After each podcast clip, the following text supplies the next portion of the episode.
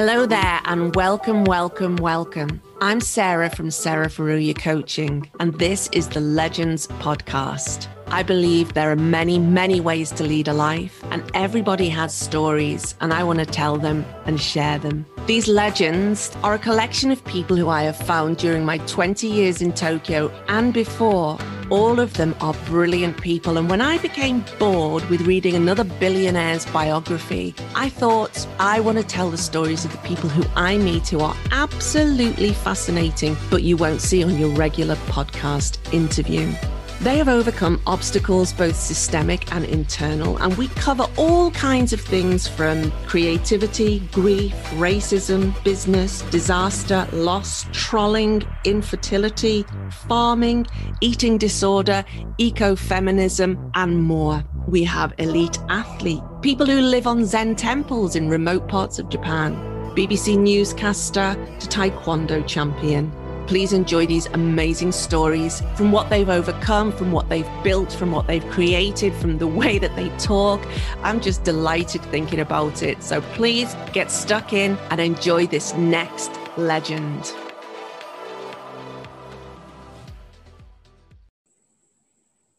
Hello, hello, hello, and welcome to this, the Legends podcast. It is February, and um, we are in almost one year of the coronavirus um, debacle that's happened over the unfolded in front of us over the over the last year. Um, this interview will air probably in March, I think, or maybe late February. I think late February, and um, I'm talking today to Martine Cotton. Hi, Martine. Hi, Sigsy Sarah. you call me what you want. That's my nickname, Sigsy. Nobody's mentioned that before. How brilliant. it's followed me around the world over the last 50 years, almost 50 years now. So um, let's get into it. Um, so before I give Martine her introduction, um, and you know, I believe there are so many ways to lead a life, and everybody has stories. And wait till you hear Martine's, just amazing. Um, I just want to give throughout a few fun facts about Martine. So first of all, um, Martine actually photographed my Tokyo wedding and it was the first ever wedding she'd photographed.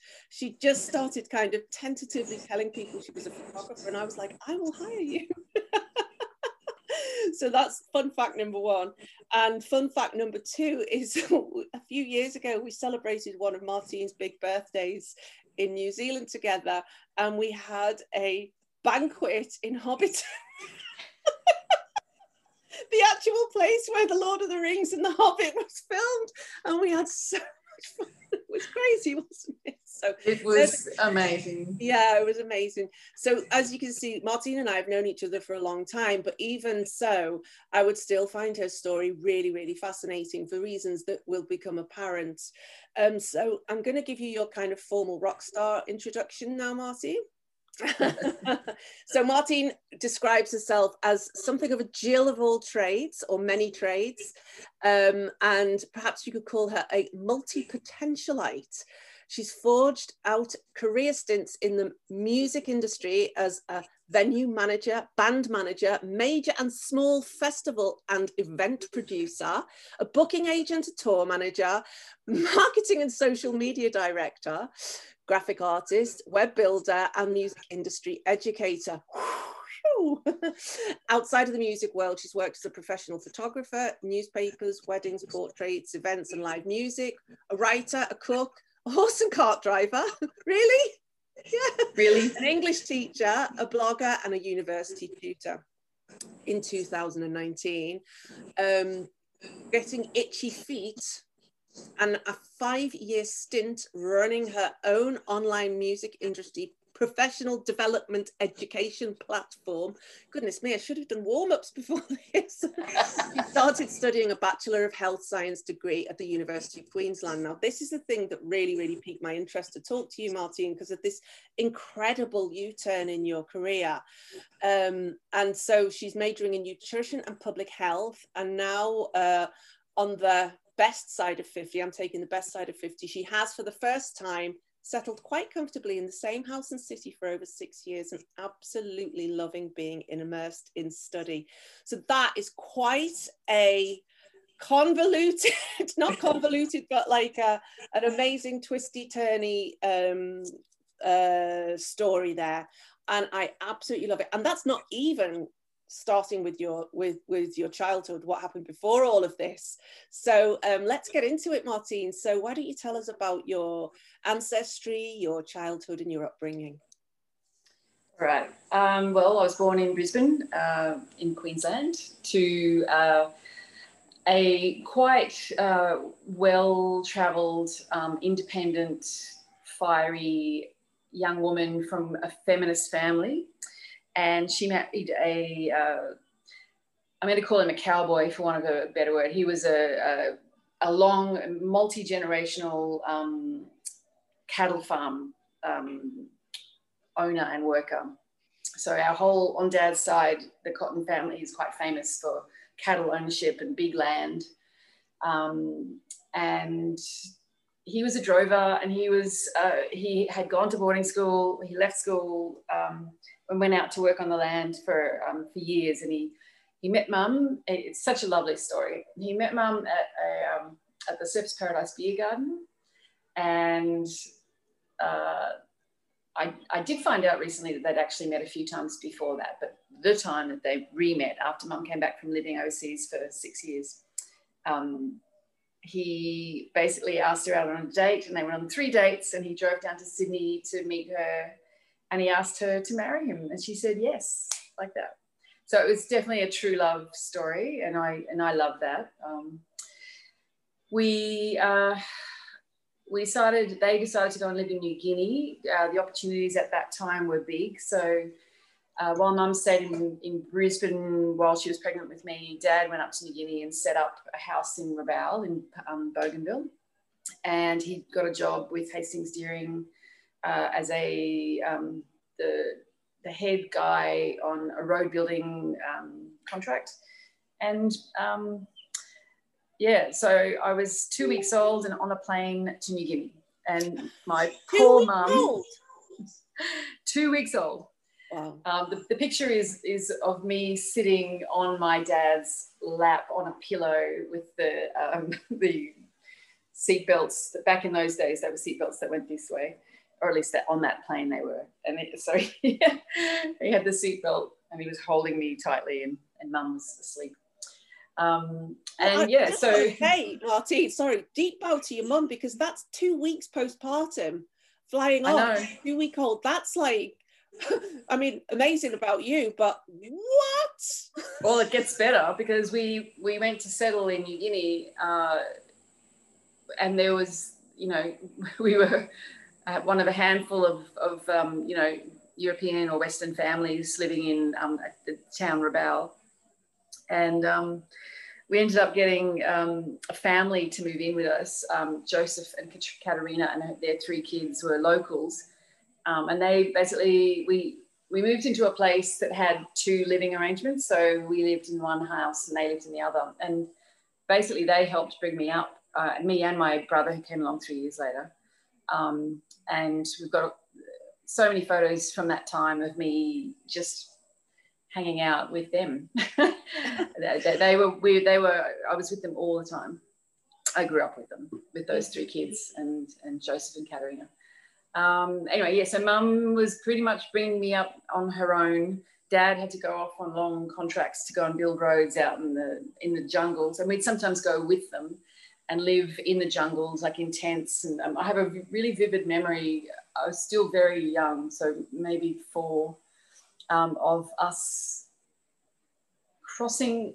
Uh, we were camping somewhere, and we got word of uh, there was some rain up the mountains, and we knew that the river was going to flood and it was going to chop us off from, um, you know, civilization. And it might have been a quite a long period. So what they ended up doing, uh, they dropped, they bulldozed a whole lot of trees down and cut them up, which is terrible, and um, built a sort of a bridge across a flat part of the river. And um, the bulldozer pulled the Land Cruiser with mum and me and my brother and all of the, you know, our camping gear across the river um, and into safety. But it was really scary. The, the water was rising literally a, a foot an hour um, and flying really fast. So that was quite, and, and, and, we did actually get dragged down the river, and the, the, the bulldozer had to, you know, pull us through.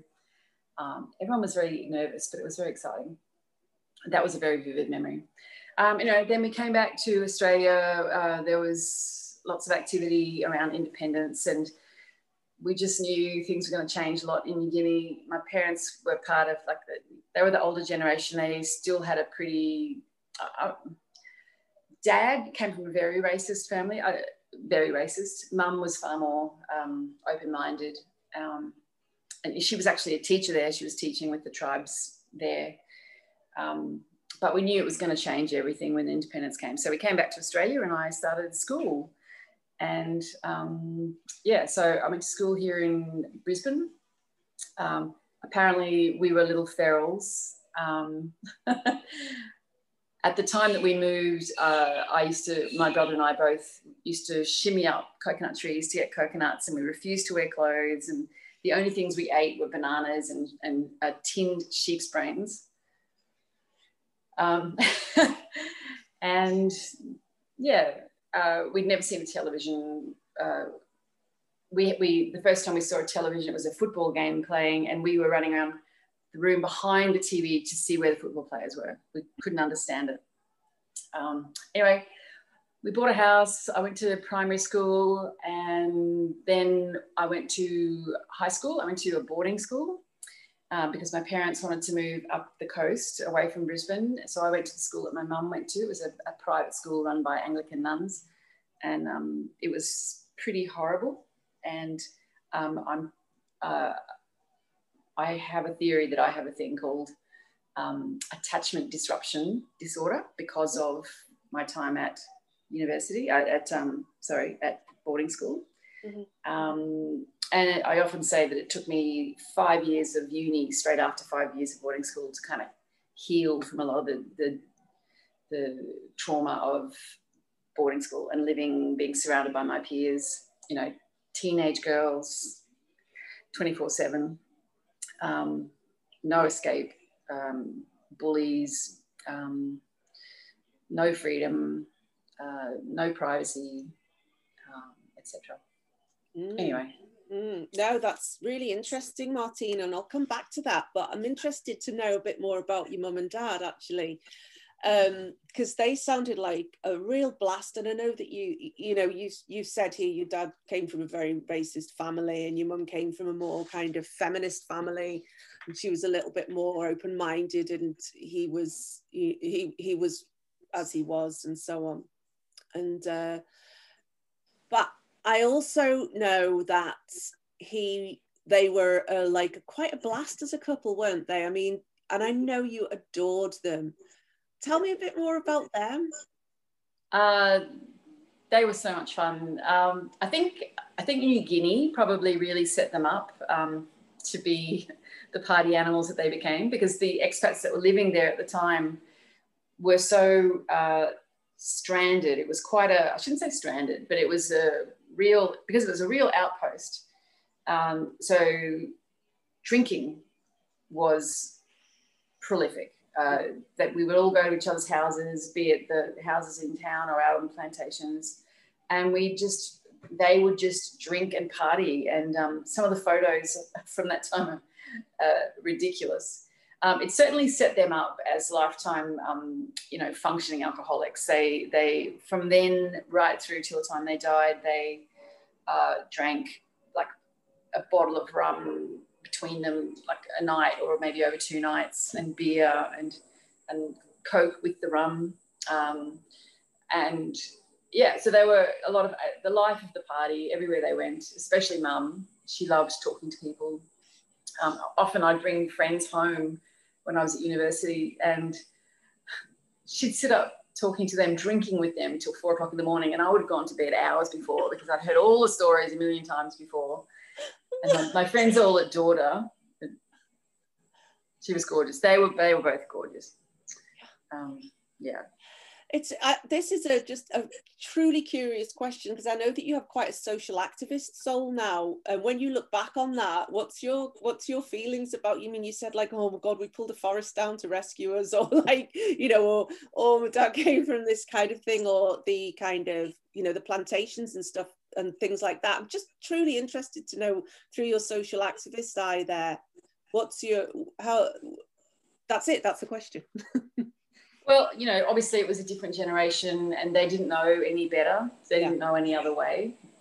Um, it, it's interesting because I see photos of my dad's family, um, like the old family albums, and I see these, you know, cattle stations out west of Queensland. Um, and there's a lot of Indigenous First Nations people in there in these photos, you know, in their white dresses and shirts, and they're intermingled with the families of the white fellas, um, and certainly a part of that that that thread. Um, so I know that they had value to my father's family, and there was certainly a sort of a um, strange relationship there where, I mean they thought they were doing the right thing by giving them, you know, by bringing them in and, uh, you know, feeding them, but they couldn't see that what they were doing was actually modern day slavery and, um, and taking these people off their land away from their families and their communities was destroying the fabric of Aboriginal society. And um, yeah, it's interesting. I've had, you know, my uncle, my the remaining uncle that is still alive on my dad's side. Um, he and I have a lot of fights about, well, we, we have strong disagreements about uh, a lot of that stuff. And I'm actually, uh, we've actually come to a point where we've had to say, we agree to disagree and we're never talking politics or racism or social justice matters ever again because he takes it really seriously and I take it really seriously. And um, we will never overcome those differences um, if we dwell on them. And I adore him and he adores me. So we just, you know, we just let those differences exist. Um, yeah, they're, yeah, they're a real yeah. part of life in relationships. Yeah, it's it, it's tricky, but I think it's a worth it's a question worth answering, especially you know against the backdrop of the last few years as well, when so much stuff has come up to the surface about this kind of thing. Like for, for us, let me say yeah. yes. yes. um, yeah. but obviously not for the people who are on the receiving end of it but i just thought it's really interesting and without any accusation or anything like that just simple curiosity of where where that conversation went there and because i saw if you're listening to this you would have seen martine's face when you, she said like and so we chopped loads of trees down and her face looked like oh just so sad because you you know you have this kind of very conscious way of living i think would be a, a, conscious way of living i think would be a good way to put how you live your life. Would that be fair?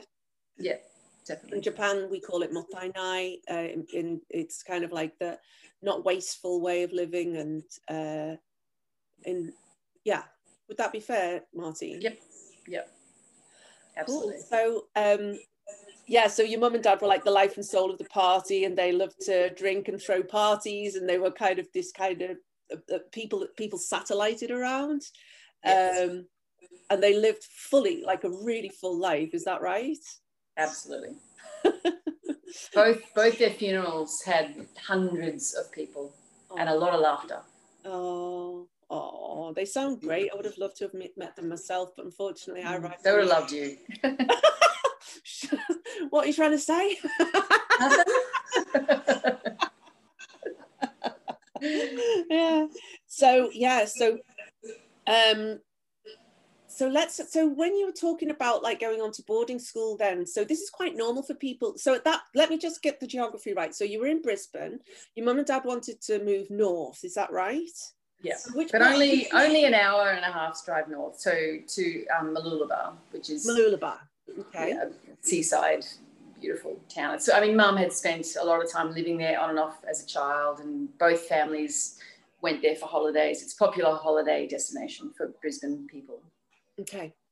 All right. And so a lot of people who live in these kind of more remote areas tend to tend, tend to have their kids go to boarding school. Is that right? Yeah. Okay. So you said that attachment disruption disorder. It explains everything. it's, only a new, it's only a new thing. I've just sort of recently discovered it, um, but it explains everything. Like, oh my god, it's me. Yeah. Um, it's basically where you um, you're extreme high functioning or high um, high level independence. Yeah. Um, to a fault. Okay. Um, meaning that the whole, um, you know, uh, that's why I've never had a very long relationship and never married. I just can't stand the, that level of, um, don't want to say compromise, but just, you know, impedance. I, I don't want to be I don't want to have to change what I want to do. You like freedom for someone else. Yeah. Yeah, I like my freedom. Yeah. Yeah. Yeah, yeah. that's all it is. Freedom and um, independence, autonomy. Yeah. Yeah, but it's it's it's you know that's problematic as well in itself. So it's quite bad. Um, so that and then you know um, fierce ambition, um, always wanting to be the best at everything uh, to a fault, and driving yourself endlessly um, till till there's um, you know not a lot left. You give everything to yeah, the, yeah. The, the, project that you're on, which is something I've always done, and you know almost kill myself. And certainly now that I'm getting older, I'm recognizing the dangers of that and pulling back. And I'm a lot gentler on myself, and I, I do not the, the realities of just you know just doing a job and getting it done well. It doesn't have to be excellent. It doesn't have to be the best that anyone's ever seen. So, um, yeah, and it's really interesting this whole um, it's boarding school syndrome. And if you do a search, you'll see that um, most of the UK ruling class, so the sort of politicians, all went to boarding school, and they're all a little bit, you know. that, a lot of them went a lot earlier than I did. Like I only started in grade eight, so okay. so I was what thirteen. But for a lot of in the UK, it's a lot more common to send kids as young as five to boarding school, and that's really quite disruptive to you know family ties and fears of abandonment and all that stuff. Um, so yeah, listeners should should Google it. Boarding school syndrome. is fascinating. That is really, really fascinating. What do you think of the payoffs of that, though? What do you think it's given you as well? Because I know you to have a capacity for great joy, great fun, great organization. Oh, and P.S., that works really well for me. We did a road trip together, and I was like, um, do you want to like do all the organizing? And you were like, I've got a spreadsheet, yes. And I was like, good, no problem. We got we hired a car and I was like, do you want me to put my license on there as well so we could share the driving? And you went, no, I can't stand I couldn't stand having somebody else on these roads. They're really hard. And I was like, not a problem, not a problem. like for me, I'm in seventh heaven because I, I like to I like a I like a nice quick decision. You know what I mean? And I, and, and I also understand that lots of different people have different um how can I say it? People have different values around that area or different wishes and needs. And mm. I think that like um, some people want it to be fair. So if I just sat back going, no problem, you do all the driving, they'd be very angry. But actually, for you, that was really useful because it meant your stress levels were down or your anxiety levels yeah. managed. Or yeah. like, you know, I've got a mm-hmm. spreadsheet. So I was like, okay, you've got it covered. do I need to do anything to the spreadsheet? No. Okay, good. Just pay me. Okay. I mean, pay you for all the like accommodation we we got and everything yeah. like that. So yeah. yeah, it was it was a nice balance, really. well, it's the only way to manage that many people. You know, like absolutely. Over that three week period, we had people coming and going from the country, and you know, like, oh my god, how how, how are we going to make this happen? So that spreadsheet is this single oh, thing that it was brilliant. kept it going. But yeah, I just was taking and it makes sense now, like against the backdrop of what you've just said as well. It makes perfect sense that like you would uh you would want to kind of have that control there. And it makes perfect sense, like for me as, as coach, knowing that there are lots of different ways that people like to do things to just take the temperature and then kind of adjust my own expectations around that. yeah. yeah. Funny. It was but that, but that's the thing though isn't it martine i mean pe- the the the these um well you you know you call it a dis- disorder these kinds of attachment styles or anything that that shapes us when we're younger they have value as well as disruption later in life as well. So this allows mm. you to do all these incredible things in the world as well to nth degree and it makes you martine as well and it makes you highly respected highly trusted all that good stuff too i think. Um, so I, am not trying to like um, uh, spiritually bypass or like toxic positivity here. It's just worth noting that i think. Yeah and i do agree. I think um, i think my fear of being uh, trapped again is has absolutely driven that diversity in my choices. Uh-huh. Um, having to constantly change things up, I get bored very quickly, um, and I actually feel physically ill if I uh, if I feel trapped. Right. It's like somebody stand. You were you were you were pointing to your chest. There is it like somebody's kind of standing on your chest or something? Yes. Ooh yeah. Absolutely. Yeah i can't i can't um, once i've reached the end of the challenge and the learning from a situation and i'm bored um, yeah i can't do it anymore and i have to change. And and if i'm really trapped into that particular position or situation um, i start to feel really ill. It's it's a it's full on. It's physical. And that's why, I, yeah, it's physical. And that's why I have to constantly change uh, my path and my location. In fact, you know, it's bizarre. I've been in this house now for six years. Um, it's, the, it's the longest I've ever lived anywhere, e- even with my family. Yeah. And I'm, I actually love it. but you, I'm, you I'm obviously cycling in and out of there as well, don't you? Yeah, yes, yeah, flatmates um, come and go. Um, and they're all lovely and it's they all bring something different to the house and um, yeah yeah and you know we build lovely family environment and yeah. it's very supportive and nurturing I think also as we get older, and I've noticed this especially around benchmark birthdays 30, 40, 50, mm-hmm. you just kind of go, you know what? I think I'll just let go of a little bit of this now. the earlier yeah. the better, because otherwise yeah. you spend years just protecting a, a, a child basically. But also that has a that has its value too. And i think that one of the lovely things about this story martina one of the encouraging things about this story is that those things can can sit together. It's not either or.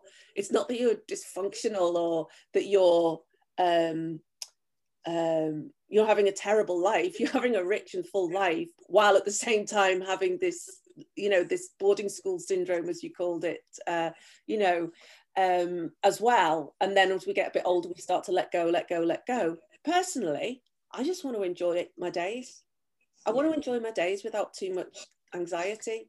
Yeah i think once you hit yeah 40 50 um, that is absolutely a natural transition. And i see it with all my friends my age. Um, we, we really love the little things. Yeah. We we come to a realization that it is the little things that that you know a beautiful meal with friends or a, you know I posted on Instagram yesterday. I, I spilled some water and it just exploded in this really weird pattern, like just this bunch of dots around the outside, and uh, it was beautiful. And I took a photo of it because I just I was shocked. It was really unusual pattern, and um, yeah, and that brought me joy. I, oh, I, I, had a good laugh about it. absolutely the same. And ever since we visited you in uh, Port Douglas, Port Douglas, yeah, in Port Douglas, which is in far north Queensland, and you had your desk set up to to look out onto that lovely little kind of tiny tropical garden you had there. Like I now have my desk set up to look out onto the garden, and uh, not onto the garden, out into the sky and out into the hills of Zushi. And last in my last house, I had my desk set up to look out, and Keisuke was always like, he, we always say like to be like Mar- Martine's desk setup you had there as well. I think that's really important. Those little things that make you feel joy every single day. Yeah. Um, when you finished boarding school, then were you like yes? And then did you go directly to university, or did you have a gap year directly? No, straight to uni. university. Then, what were you interested in, and what did you study at university? Um, I studied filmmaking. Well, it was a bachelor of bachelor of arts oh, majoring in. Um, I'd always, uh, even at school, I did a lot of theatre, drama. Um, I performed in a lot of plays, um, and my strengths were English and history and speech and drama. And, um, and I loved filmmaking, and you know, uh, yeah, I don't know. I just love that stuff. So, Bachelor of Communication, majoring in film and media studies. So, um, and that's where I met. I mean, it was absolutely life changing, and so that's that five years was the sort of the anchor to everything that follows. Yeah. Um, it was mind blowing. It, it, was where I, you know, fell in love and you know met boys. And um, within the first year, I was out, you know, clubbing all night and partying. Or I fell in with a crowd of musicians and people who loved music and. Um, you know, and I loved music. So we just bonded over going to live shows and dancing all night. And I remember the first time I ever came out of a club and it was dawn. and, you know, I would have been, uh, and I, because of the way the schooling, my birthday worked in the schooling um, schedule, I was actually 17 for my first year of uni. So um, I, I, was living on campus at the time for, for the first six months. And um, yeah, so I was 17, obviously sneaking into clubs and um, coming out of clubs and seeing the sun coming up. And um, yeah, my best friends were there um, to this day. Um, we have so many stories from that time. And of course, the work that we were doing too was really important. The actual, the, the we, we were making films, uh, we were watching films, like we had to watch was part of our lecture material was that, you know, we'd have a lecture and then we'd go in and watch a movie for two hours and then have follow-up lecture and a tune and we'd all discuss and you know it was Jean-Luc Godard and you know all the French cinema and the Russian cinema and you know Metropolis and um, all that and then script writing um, and I think that really developed my my writing skills Mm-hmm. Um, I always loved writing. I used to write little Mills and Boons stories at boarding school for my friends and I, using Duran Duran or Adam and the Ants as the leading men. and um, yeah, just yeah, and that's also where I fell into event management because a lot of my friends were a little bit useless, and I was I just have a natural knack for you know infrastructure and logistics. I just yeah. understand it. Um, so I started helping organise shows for my friends, um, gigs, and I got involved with the student union, and we were putting on lots of shows.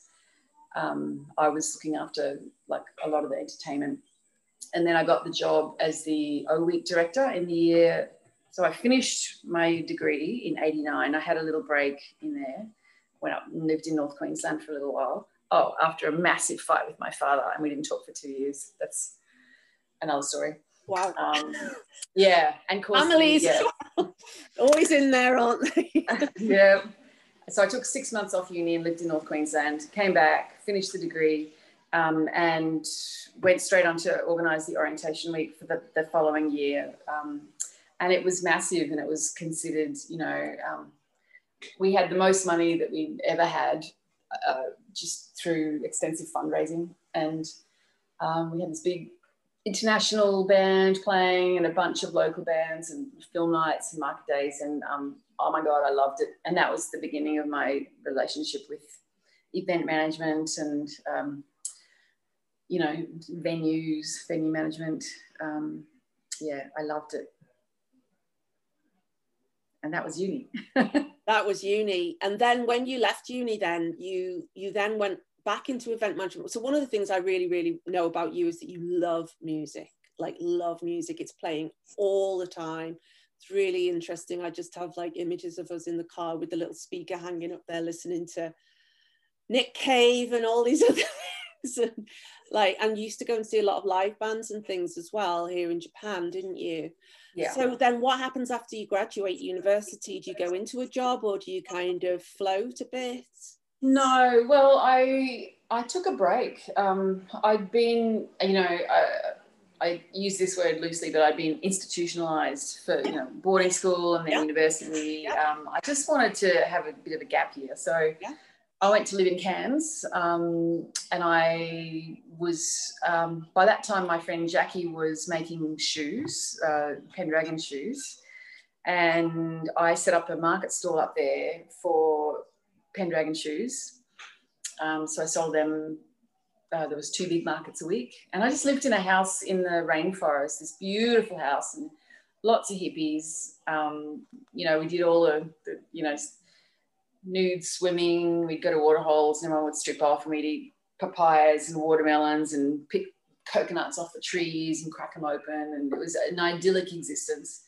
Um, I had various jobs. Um, I was working as a cook at the Tjapukai Dance Theatre for a while, um, horse and cart driver. So my town, Kuranda, was a really busy tourist town, and um, I met a woman called Karen who um, needed someone to help her with her two Clydesdales and the big trailer um, for tourists to take them from the train station, which was a, a, a tourist um, rail trip up the mountain and then over to the markets. So it was just a 10 minute trip, but people loved it, um, especially the Japanese. Mm-hmm. And we would just meet them at the station and walk, trot up the street, and everyone would take photographs of us. And we dressed with the, the Akubras and the white hats and the jodhpurs and riding boots. And, and I learned how to harness Clydesdales um, and yeah, worked closely with Clydesdales. You know how to harness a, a shire horse. What? yeah. And you know, I'd, I'd, help with the shoeing. Like they, they, had to be reshoed constantly because they were on concrete um, yeah. or bitumen. Um, yeah, that was lovely. They were they were beautiful years, but I got really bored. And while I was there, um, my friends from Brisbane had formed a band that were doing quite well and they wanted to come up to, to North Queensland for an adventure. And I basically helped arrange their tour, booked them some shows, and they had a great time. And so this actually happened two or three times, and the shows got bigger and bigger, and they were actually massively popular. Like they were selling out the clubs up there. Um, and I decided I had enough, had enough of North Queensland. So I moved back down to Brisbane um, to start life. I was up there for quite longer than I expected. I, I was probably about three years. Um, and then I had woke up one morning and panicked and thought my life was flashing me by, and I was, you know, floating around a, a rainforest lake, and you know, missing all of these exciting things that were happening in the city. So, yeah, went down to the city, Brisbane, um, and the band they were called the Tooth Fairies, but spelt A E, not A I. Lovely. Um, they asked me to manage them, and I said, okay, not really thinking about what I was getting into. Um, and they ended up being massively successful. We toured all over Australia. Um, and they were sort of a um, folk punk band. So they were all covered in tattoos and had wild hair and dreadlocks. And um, but their music was really infectious and fun. So they were a huge festival band. So we toured all the festivals. Um, so is that a band that like Aussies would know? The Tooth Fairies. Well, if they were of a certain era and they went to festivals at that time, yes, yes. I would know them. Yeah, same yeah. with Pendragon Shoes because like when when we went away for your 50th birthday, like somebody was like looking at my photographs and went, wait, do you know the people who run Pendragon Shoes? And I was like, yeah. I didn't know they were. They're so a global brand. Yeah. They're, they're, they're like, I love them. It's like, oh, okay, yeah. My oh, famous cobblers, not cobblers, shoemakers, I should say. Oh no, they call themselves cobblers. No, okay. Uh, yeah. Amazing. So so tell me so when did this come to an end the tooth fairies then? Well oh, tell me just tell me a little bit more about what's it like managing a band? Is it is it is it fun? Is it a nightmare? Is it a combination of both? How do you get them to be so big? What was that what was that like uh, a combination of both good and bad i went on to manage a bunch of other bands after that and during that as well so i actually started a bit of a management stable and i was looking after about four or five bands yeah um, which in retrospect was ridiculous because it's such a big job. Um, so basically, yeah, you are looking after their business career. Um, and the irony was that I had so little business experience, I really didn't know what I was doing. I had to get help all the time working out how to do a, you know, basic, um, you know, do a tax return and um, understanding contracts and things. I never really uh, understood them. Um, and we were definitely coming at it from very underground punk DIY ethic. So um, that was problematic because, you know, in the music industry, if you want to do well, you kind of start to, you need to embrace that side yeah, subvert from within. Yeah. so that was challenging. Um, I remain very close to all those boys, but um, there was a long time where I just couldn't talk to them after a while. I just couldn't be around them. I mean, there was a lot of, uh, I was kind of the mother as well, um, which is a, a, role that a lot of young, unexperienced people, young managers take on. They, yeah. they, they take on the, the emotional support role as well as the business support. And that's a really dangerous place to be, especially if you've got musicians who are already very highly um, emotional and uh, often a bit traumatized or um, with a whole range of yeah they're carrying a lot of shit and baggage with them right and then Absolutely. you're totally unqualified as a young woman who's managing and trying to work your own shit out at the same time yeah and yeah a lot of drug problems it's a lot um, yeah mm. yeah yeah so um, and you were I, so capable yeah, well, I tried so hard and I, I burned out. I'm i absolutely sure. burned out. I, got, I yeah. was just over it. So, um, yeah, we stopped working together. But around that time, that didn't really matter because I'd started working at this venue called the Zoo, um, a live music venue um, here in Brisbane. And um, I just started on the bar, but, you know, obviously ended up in the office um, and ended up the owners one of the owners wanted to become silent partner, so she took off, and the other owner wanted to go and work at a festival full time, um, big festival called the Livid Festival, which was a huge festival here in Brisbane. Um, so I took on the role as you know the manager and booker of that venue for um, quite a few years, four or five years um, which was absolutely a magical time. I, was it a magical time? So, what was magical about that time as well? Because I can imagine like running a venue and uh, must have been quite wild as well, but still, like, because and also yes, very wild. All the stories. well, that time, that time was such a unique time in history for for our kind of what you said that kind of like folk punk underground kind of um subversive kind of just so much fun at the same time. No phones. How we met anybody, I've no idea. Landlines only, you know. And then and fax machine. and also, let me tell you, phone bills were expensive too. So you weren't on the phone all the time. And then like and and also the music that was coming up and then you'd all get together and nobody's holding a phone up to take photos you're, you're so very present with the people with you in in there and the people there.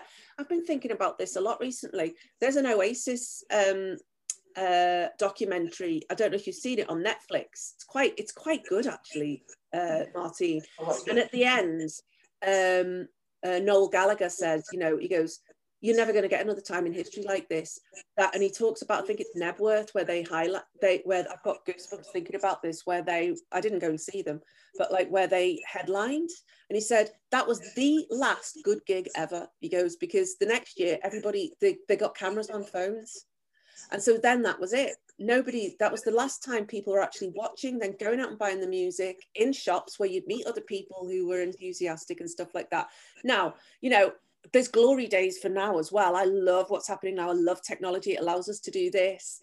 But I also am so appreciative of that time. I used to go to a very, very um, iconic club in Liverpool called Planet X. Um, and anyway, and I just like, I just love thinking about that time so much, not in a sentimental way. Well, it's a little bit sentimental and not in a way where I want to go back and not in a way where I get, just in a way then I delight over it. And del- like when you remember a really good meal or really good fun, you know, like Hobbiton or something, you know, just wow, what a time to be alive. it was a magical time to be alive. I mean, it, for me, it was the sense of community because our yeah. scene was really tight knit, and Brisbane at that time was really exploding with the best bands in Australia. So we had Regurgitator and Powderfinger and Custard and Resin Dogs and Tooth Fairies and um, uh, Screamfeeder and um, God, so many, so many bands that um, were big names. Uh, I mean, Powderfinger went on to play stadiums. It was massive, and and you know they used to work at the zoo. The guitarist used to actually be the be behind the bar at the zoo, or the dishy even. Um, Violent Soho, etc. Um, yeah, but just a really strong music scene, um, and yeah, people absolutely lived and breathed music. Um, they, um, I mean, the stories I could tell, and and the touring musicians could really feel it. Like they'd come in and they knew that they were surrounded by music lovers, and they, you know, I'd have. I remember one one of my birthdays. Uh, Ed Harcourt, who was a musician from the UK, came and played, um, and he he heard from the staff that it was my birthday, and after we closed the doors, he came out and said, "Oh, I hear it's a birthday."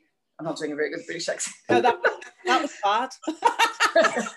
Sorry. It's a mix of Indian it was, and it was lovely. Irish. Bad. anyway, um, and we we got a bottle of TQ hot tequila and all the staff and I, and we went up to the stage and he just gave us a private concert with his piano. sang me happy birthday and then he sang a couple of other songs and chucked my name into these songs just to, and you know, God, that was so special. Oh. Yeah, and a million stories like that. You know, I could tell you stories about Nick Cave and Mogwai and Gwen Stefani and you know, you name it. Dandy Warhol's hilarious, hilarious stories. Yeah, and so much fun. And yeah. Anyway, that all had to come to an end. I got, um, I ended up moving on from that role um, into uh, a booking agency. I set up my own little booking agency with some friends, but that only lasted about 10 months when we realized that there's just not enough work to support three people's career uh, um, income. So they decided to relocate. Um, so one moved to Melbourne, one moved to Sydney, and I uh, kept the business, um, and all all with very good will, and with they're still my dearest friends. Um, and yeah, so for three years, I ran uh, my own little sort of music industry consultancy where I was working as a promoter, on the ground promoter for uh, international and national um, promoters, booking agents. So what they would do there is, you know, they the the touring company would book a band, let's say Magnetic Fields, and then would bring me, and I'd be the Brisbane rep for that show. So I would book the show, I'd book the accommodation and the transport, the rider, um, pick them up at the airport, take them to the hotel, take them to sound check, make sure the show ran properly, um, and then get them back to the hotel and back to the airport the next day. Um, and report and do the money as well. Because of course back then it was all cash. You know, you'd sit at the at the table and you'd count out like sticky, wet, gross notes, and that was the payment. Ugh. Um, so I'd leave the venue with like thousands of dollars and, and have to be really discreet and pretend I was just another drunk girl walking to her car. Weird, crazy yeah. times. Oh my god! I um, like going back to my, um, I, you know, I'd forgotten about this, but the first pub job I had when I was eighteen, and this is back when pubs were so popular, it'd be like four deep at the bar, you know, right? Yeah. Uh, four deep at the bar, smoke everywhere everything yes.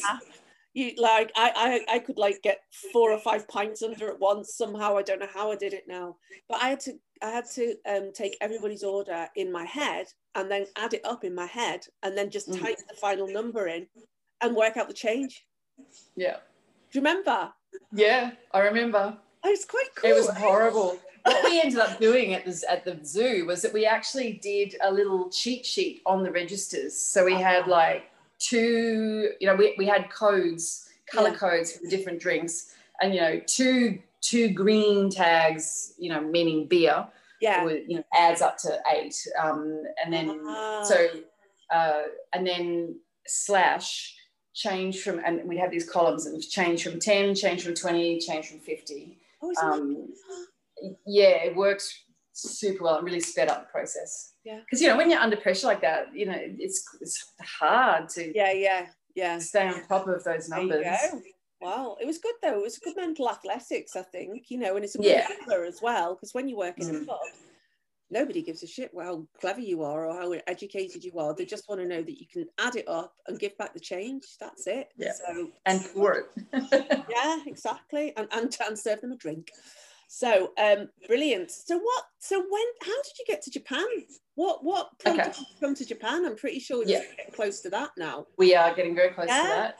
So I had been. Um, there's a there's a there's a role called day managing a band, um, which is where you've got a really big band um, or a band that's growing, um, and they've got management in another city. So uh, I was looking after a band called George at the time, and they had their main management was in Sydney, really big um, book uh, management label called um, One Louder, which is run by Bill Cullen, who is a legend of Australian music. He used to manage or tour manage um, Crowded House and um, big names. And lovely guy. He and his wife ran this amazing business. Um, so they asked me to manage the day-to-day stuff of the, the George stuff. So George would come over to my house, my office, and we'd have daily meetings and um, go through the, the list. And anyway, um, so they released their debut album. They'd released an EP, I think, and it had gone really well. So this, this album was highly anticipated. And sure enough, uh, it went triple platinum in the first month, I think. So we were touring extensively. Um, and it just, it was my first taste of real high end record label promo, aggressive promo, aggressive radio, um, aggressive uh, newspaper media. Um, and it was quite a shock because I'd, I'd, come from that quite underground grassroots scene and I'd walked into this. We, we as a band, we'd all, they were old friends of mine, they used to play at the zoo all the time. Um, we just walked into this world that was quite another level. And they'd signed a major label deal, um, which Bill had negotiated for them. And so we, you know, every show I'd have to deal with the record label. Oh, I was tour managing them as well. So every show I'd, we have to deal with the record label. They would either want to have some kind of event, um, you know, meet and greet or schmooze with the local label staff and local record shop owners. And um, it just got so smarmy and horrible. I just, it was really quite, ugh. I did not like I did not like that level of um, at that. This is in the '90s, so things have changed massively since then. But it was quite horrible, um, and also the band. Uh, the pressure was incredible. I would never recommend instant fame on anyone. In fact, I wouldn't recommend fame. I know. I just when you say that, I think of Amy Winehouse and just what an absolute beautiful, unbelievable talent she was, and how. Much like shit she was treated. Yeah, yeah, yeah. It was shocking. I mean, I remember one night, uh, one morning, going in to wake Katie up, this, one of the singers, because um, we we had to share rooms, um, and she woke up and she was exhausted. And I said, "Come on, we've got to do this interview at ten. Let's do it." And she just burst into tears. It's, it's all happening too fast. I can't do this. And she was sobbing and um, was and yeah, and there were other times where I had to, you know, again, the emotional support, you know, sneak, sneak band members out of the back door of the venue, like through crowds of people to the car so they could go home and cry. And um, it, it was, it was pretty full on. Um, anyway, uh, I just reached a point where I couldn't do it anymore. And I, I went to a friend's wedding and uh, another friend of ours had flown in from Japan to surprise her at this wedding. And um, she was teaching English in Japan in a little town called Fuji Yoshida. Um, and she loved it. Her name was Mia. You you wouldn't have met her because she she left before we all sort of became friends. But her name was Mia. Um, and she said, You would love it, Martin. You know, all you need is a university degree and, you know, a sense of adventure. And um, oh, the final straw for me was that the band had locked in a tour of Europe, and I'd always thought that my travel would come through music. And then they realized that they just couldn't afford to take anyone else, and I wouldn't be going with them, which was quite a knife in the guts. At, I, I felt at that time, like I felt quite, you know, oh, after all I've done. Yeah. I'm not going to get to go on this massive, amazing adventure, you know.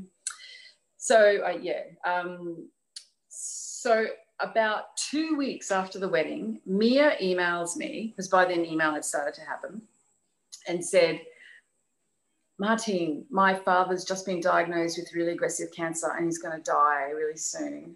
I need to come home. Um, I can give you this job if you want. Do you want it? Okay. I think I might know Mia. Is she a blondie who lives in Brisbane? Yes. I do know you do know her. I've been to her house. Yeah. In Camp Hill. Brisbane. Oh, like, well, well, that house was my was my house. Was the house I Yes, had been living yes. in. Okay, well, there you go. I just, So- I, I love to note things like this because there's just so many weird connections. But I know I'm so impressed. So, How do you- you know? Oh, that's right. There was that other girl. Yeah, yeah, yeah, yeah. yeah. Yes. Anywho, let's get back on track to you. But I just, again, well, on these, on these um, conversations that I have with people, I just love kind of joining the dots backwards and making all these connections and just. I hope that people take heart from these stories because you hear Mm. like how everything makes you who you, who you, it sounds a bit cheesy, but it genuinely mean that everybody is made up of all these things that happen around you and just being kind of aware of them, even Mm. backwards. Like I'm excited about the next 30 years. I've interviewed people who are in the 70s. You know, it's like, oh, I wonder what's going to happen to me then because they will still be telling me. And when I'm doing this and I'm going to do this, it's like, oh, goody. Yeah, I, I think it's so true. You know uh, that, that consciousness around um, who you're meeting and what your choices are around, yeah, and the decisions you make around each single happening have a have a you know the butterfly effect. You know. Yeah, they do. And even even if you're not noting it, it's nice to sit down sometimes and just go, I wonder what is going to happen this week because you just don't know that bum, bum, bum, that um you know the exactly what the ripple effect or the knock-on effect or whatever it is so this is when you ended up moving to rural not rural but suburban slash rural japan where you Yeah. it's it's called fuji yoshida it's in the foothills Yeah. of mount fuji so i Yeah. guess you had an amazing view of mount fuji every day for the first Yeah. yeah, Uh, I was there for 18 months. Um, became an english teacher became an English teacher. that's a that's a u-turn it was amazing. It was so wonderful. I was so excited. My dad was so excited for me. Um, my mum had died by this time. Um, I- he was thrilled for me. He knew how much I wanted to travel. yeah So um, I arrived uh, in December. So I arrived from Australian summer, hot, stinking Brisbane days, to um, the coldest winter Japan or Tokyo had had in like t- 10 years. Yeah. Um, landed, like, uh, caught the, the train into, um, I went straight into, where did I go first? It must have been Shibuya. Was it Shinjuku? shinjuku i would imagine to go out west it's probably shinjuku Yes. Yeah, Shinjuku. Yes, yes, yes. That's one of the You're big right. clubs. Yeah. Yes. Um, and just walked around there and saw these mounds of like dirty snow and um, all the slush. Actually, no, sorry. The dirty snow wasn't until I hit Fuji Yoshida, but Yeah. it had snowed and it was all damp and slushy. But I didn't, you couldn't see any white snow. Um, it was freezing. I had never been so cold in my life. You know, New Guinea and North Queensland and Brisbane, freezing. Um, caught the bus. Uh, so I spent a day, a, a half a day walking around, um, but I was terrified because I had to get back to the bus station. I didn't want to miss the bus. I didn't know what I was doing. I had no Japanese, knew No. nothing. So I had um, my my my contact, the my new boss, who was a Canadian guy at the school, and he'd written out exactly what I had to say at the bus station in Japanese. And um, so I was like reading this thing out, and I remember being terrified. And but the staff were so patient and okay, okay, and gave me the ticket. And I jumped on this bus and went out to Fujiyoshida and got off the bus, and there were mounds of you know really tall piles of snow, and I had never seen snow before. So um, I got greeted by um, oh, I've forgotten his name now. He was so lovely. My Canadian boss, um, who indulged me in like he let me touch the snow and play with it, and he was laughing at me. Um, I was just so in awe. Oh my god, it's snow. Anyway, um, yeah, and so I had my first white Christmas. It was literally just before Christmas. I think I landed on the 23rd and um, and I went to their. Uh, they had a big dinner for me. Um, all the foreign staff and the Japanese staff, we all came together and um, it was my big welcome dinner. And I walked home. I was walked home Brilliant. in the snow. Yeah. It was beautiful. I think one beautiful thing that people probably don't know if they don't live in Japan about Japan is that everything has ceremonies to start and finish. Everything does, everything has ritual around it. And we talk a lot about this in the, the podcast that released today with Gretchen about death and grief, and Japan's brilliant at that as well. But there's always ceremony, there's this kind of social cohesion is really, really important here. But I just kind of I want to kind of jump forward into your Japan journey as well, because I think one of the things, one of the threads I can see running through this story is just how brilliant you are at creating community around you and creating these kind of satellites around you and and pulling people together. I think one of the words that springs to mind for you is that you're incredibly loyal. I think I am as well. Maybe that's why you and I've been friends for so long mm-hmm. as well. But um um we don't but also don't take any shit. it's like loyal, but there's a there's a limit. um, so and and very long friendships as well. So uh, so you were there in Fuji Yoshida, you were teaching English, blah blah blah.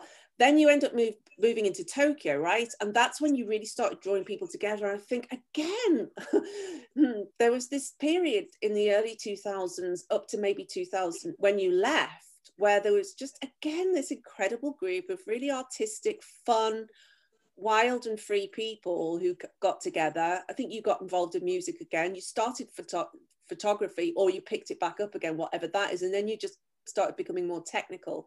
This was around the time when blogs took off.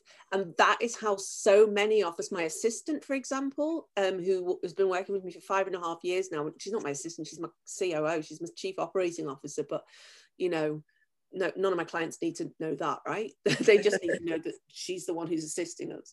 So, but um, you know, there was a load of us all had blogs and we read each other's blogs. That's how I came to you.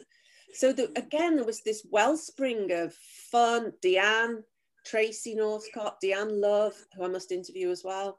Um, um, Lulu, Cherry Blossom Adventures. There was there was a lot of us who all read each other's stuff and that's how I came to you. So I'm just going to take a quick time out now. No, let me, why don't you tell me how you got up to Tokyo and how you started to create this community around you? And then I'll It had already started. Be- before I left Fuji Yoshida, I was lured to Tokyo because okay. of the blogging. Um, I'd started blogging from the moment I arrived. You were I'd actually started, yeah, I actually started blogging before I arrived and I was documenting my arrival for my family Yes. Um, and because I had a lot of free time, you know, like I, I was, my nights were quite free. It was the first time I'd ever not really had bands to go out to. I mean, it, it was country Japan. There was not yes. not much to do at night, yeah. except sit in a little tiny izakaya and get drunk on sake, which I'm not against that.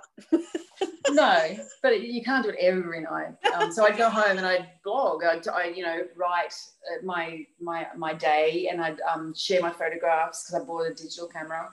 Um, and I just got better and better at technology because I was researching and I was trying to make it, uh, the experience more user friendly for my family. It was all about my family to start with, and friend my friends. But um, and then it just sort of I don't know, people started finding me. I didn't, I, it was still very early days of Google and I don't know, but I started finding people following me and leaving comments. And, um, and then I started noticing other Japanese bloggers or Japan bloggers um, making comments and then sharing their link um, to their blog. And so we just started cross posting and becoming and commenting on each other's blogs and sharing our experiences. And then we ended up, um, we had a little, we had a couple of social days where we'd all meet up in Tokyo. I'd catch the bus in and we'd all meet up. And, um, you know, it, it, was so exciting to have these new friends that I felt like I knew really intimately because we all were writing so much. Um, and I, you know, I got really bored in Fuji Yoshida because it's beautiful, but there's not nothing to do. so um, I moved into to Shimokitazawa, into a big um, thing called Gaijin House, which is where a bunch of foreigners shared house where foreigners come together. And Shimokitazawa is like, um, how would you describe it? it's a place that has secondhand stores that sell crochet cardigans. it's a hip, it's a hipster. Yeah, it's very yeah, hipster. yeah, that's right. Lots That's and lots of live and yeah, not exactly music studenty, but more like lots of little record shops, lots of secondhand stores, lots of purple crochet. Yeah, that kind of vibe, right? lots of cool bars yeah, and lots and lots of live music. yeah, So um, so yeah, I ended up there, and um, so that it, it turned out that I, I didn't know anyone in that house when I moved in. Uh, well, I I didn't know who they were, but I realised that the guy in the hallway across the hallway from me was um, someone I knew, Tim from. He was a music person from Melbourne in Australia, and we'd um, he'd actually come to the zoo a few times. So we, we were standing in the kitchen, like pointing at each other, like, "I know you." And it took us ages to work it out. And we, Yeah. we got there and we still to this day, you know, run into each other. He was tour managing Kurt Vile and, and was, I was backstage at a festival not long ago and it's like, you again. so we, yeah, it's lovely. So, you know, those connections stay on. Yeah. Um, and yeah, and I, you know, so being in Shimokitazawa, I was right in town. Um, and yeah, we just, really we were all really excited to hang out with each other and experience like share our experiences of japan because you know it's not it's not easy living in japan. Um, living in a different culture a non-english speaking culture where you have to learn you know this new quite complicated language and this uh, very different culture and um, you know the challenges that that presents but also the joy that it brings Yeah. um, and the beauty. I mean, you know, Japan is simultaneously the ugliest and the most beautiful, you know, place on the planet. The, Yeah. the, the, the gardens and the mountains and the, you know, beautiful historic houses and the tatami and the, and the ritual and, you know, the old temples and all that stuff. I mean, uh, to this day, I kind of ache for it. yeah. Everybody But- says that. Yeah. But then I see images of suburban Tokyo and I'm reminded of how ugly it was. anyway, so yeah, I stayed in Tokyo for seven years, and that's where you know my photography through my blog. I mean, everything Oh. happened because of the blog. because of the blog. So the blog was called Frangipani.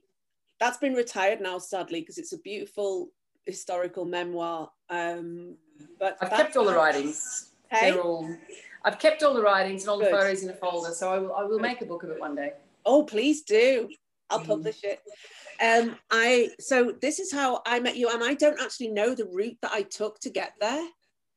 Um, to I don't I remember don't know either. how I happened upon your blog, but what the the everything happened in the comments. Then your blog was called frangipani.info, maybe not even Yeah. such a ridiculous. I mean, I'm sure that the Frangipani shop, you know, traders around the world hated me. but uh, so anyway, there. So that that was that. I didn't even know what frangipani was at the time. I had to. I don't think even think it was Google at the time. Something it, and then. um but the first ever post that I saw, and I don't know how I got to it, was um, uh, the account of your mum dying. And it was this really, really beautiful, visceral, detailed account of your mum's death and um, your feelings around it and everything. And that was like, God, who's this woman? So then I started following your blog, which at the time for me meant logging into it every single time I wanted to. Because I didn't know, like somebody was like, oh, you're on my RSS feed. And I was like, yeah. to this day, I don't know what that is. so I just Well, it's pretty much redundant now. I used to used to go and visit, like I just remember whose blogs I did, but also we would comment on each other's stuff a lot. And in fact, in my hall downstairs is a photograph that I won because I was the thousandth commenter on your blog. I remember. I Is that how we met? Maybe. No, it wasn't. Um, no. Oh. No, no, no, it wasn't because that was when you started using the Holga, and I already we already knew each other then. Okay. So, um, uh, so there was that. I, I think we met when I decided I wanted you to do my wedding, and I think we met when we started having the meetings for that. But again, I felt like I already knew you. Because Yeah. we've been interacting. So mine was called Sigsy in Tokyo and was far far more amateur um, thing. There was It's very funny. there was there was a number of us. I know I, I I feel like I've lost my comedy edge these days. I'm going to be bringing it back in a bit more. I, I could be wrong. I'm pretty Very sure- natural. Thank you. Um, so yeah, I think that needs to be revisited. But um, back to you. um, what's the so? Do you just want to tell us a little bit about that post and what is it that helped? What was it that made you like these days? And this this word makes my skin crawl, which is unusual for a coach. Vulnerability is a fucking commodity these days. Excuse my language. Um, I hate it. Nobody gets to feast on my vulnerability. But to me, that's what really made me go, who is this? Because I just thought it was so well, beautifully written, such a great homage to your mum, but also not, it didn't spare you any details of the emphysema and the septicemia, maybe. And Uh, uh, just the emphysema. I'm sorry, I don't, I hope this doesn't trigger you, uh, Martin. No, no, no, Okay. it's fine. Um, so um, it was a bit late if it did, but still, um, you knew it was coming. So uh, anyway, so just to be clear, listeners, we did we did um, uh, a line on this before we got on the call. So um, yeah. So could you just want to tell us a bit, little bit about that post, and then actually let's just do both together. And then when your dad died, I I remember you wrote a post and it was titled "Please hold on, Dad." Because he was already dying and you wanted to get back before he actually so you could be hold his hand as he slipped into um into the what whatever comes next so do you just want to tell me about those and why you were so honest Um, I, I love visceral writing. I think uh, it's the most powerful kind of writing, and it's also extremely cathartic. So my mum's post was, um, well, I had a friend at the time um, who was, uh, I'd been very close with, and she uh, she wanted to understand death and what it felt like. Um, she she found the whole thing a bit of a mystery, and she wanted to know how I was you know what happened and how I was feeling. Um, and at the time that she asked me, I said, "Oh, it's not. I don't. No, I can't talk about it." no no So a little while later, um, I- she put the gem into or the germ into my um, my head, and I just sort of, you know, as I got back to sort of daily life. Um, um, actually, that was after Dad. No, because Mum already died. Um, I just I just sort of let it sit in my head for a while. and just remember, just starting to remember really key things, and so I just started putting them down in a um, just a bit of in note form, and then I just sort of filled it out. And um, and as I wrote, it was just so cathartic because I was still, you know, when your parents die young, you sort of you still you have a lot you want to say to them. Still, there was so many unfinished conversations, and I was angry at her for choosing to continue smoking, even though she'd been told many, many, many times since she was 20 to stop smoking. But you know, she that's who she was. yeah One scene. That's her. And she just couldn't, that was she was so deeply ingrained in her perception of who she was yeah that she wouldn't let go of that. So I was really angry at her. Um, so um, yeah, so I just started writing, and it just the words just tumbled out, and it really didn't take long in the end. With the final the final blog post, it was just. took took about a day, but it was all stuff I've been thinking about for a long time anyway. So, um, and I published it, and I sent it to her, and I said, "This is your answer." And um, and then boom, it exploded, and I actually got contacted by a literary journal who published it. Um, wow. I, I changed some of the names because it was still a bit fresh, so I went under a pseudonym. Um, and yeah, and then yeah, with Dad again. Um, I think you know it- it's there's nothing worse than knowing that your dad's, you know, like I just there was so much guilt around being in Japan away from him, um, and when he was missing Mum so much, and he was he was quite lonely and we'd talk. By then, Skype was a thing, so we would Skype quite regularly. Um, and I don't know. He he ended up um, having a massive heart attack, um, and yeah, so he held on. We, luckily, he'd scheduled an appointment with the doctor, a house with call, and the doctor, uh, our family doctor, who was also mum's family doctor, came and um, in the, in the morning after he had the heart attack. So he was he was too far gone by then, but he wasn't dead yet. So got into the hospital. All the phone calls were made. My brother was living in North Queensland. I was in Tokyo. We coordinated so that we landed at the same time in, in Brisbane Airport, and our cousin picked us up and drove us to Nambour Hospital where he was. And um, it's just really hard to have that kind of death when you're so far away. I remember getting news and I was in the kitchen and I was on the phone, and I remember just um, my my legs just gave way. I'm getting teary, um, and I just dropped. I was just on the floor sobbing.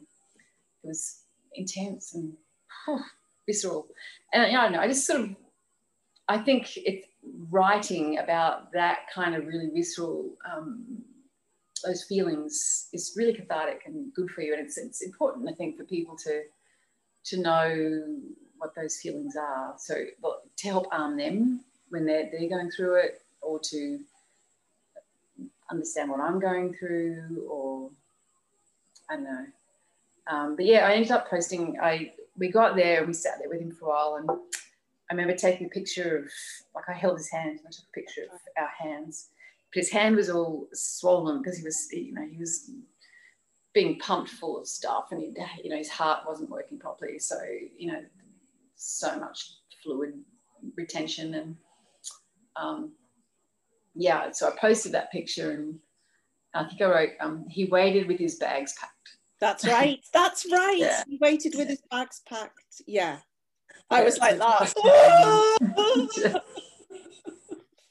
it was great. So, you know, we, we got wheeled into a private room. My brother, again, like, bless him, but he doesn't have the he can't he couldn't be there for mum or for dad um, for those moments. So yeah, it was just me. there's usually one person who can or can't. I remember my friend had a yeah. stillbirth and it was her dad. He was the only one who could be with her not her not her mum. Um, it, it, happens quite often marty and i think it's a real honor actually yeah well it was you know i was holding both both hands like both of their i held both their hands yeah. one hand of both of them as the they passed. yeah. and you know we were playing music and so you know and the nurse the nurses are great in those situations. They'll they'll get you to talk about them. So you know you'll tell your, their stories to the nurses and oh getting teary. Anyway that was all years ago. And nurses are amazing. Mm, they are. Okay that was lovely. Thank you for sharing that. And you know, I, I I can tell you now that I revisited those two blog posts over and over and over again. It's not a one-stop shop, that isn't, because each time something else was delivered back, and just the honesty of it was just very um I just think it's really it is important to have these stories. It is important to ha- have these stories held somewhere, and I appreciate you for that. Actually, Martine, it was really. Um, I don't. I don't know if I have the right word for it. I don't know if I have the right word. I, I think people don't talk about death enough. Um, there are certain topics that are a bit taboo, and um, people. I remember when Mum first died, and I was still quite young. None of my friends, I didn't see a lot of my friends for almost a year because they just didn't know how to process it and how to handle it and how to be with me and how yeah. to, like, they couldn't say anything about what had happened to me. They, they knew that I'd gone through a significant change, but um,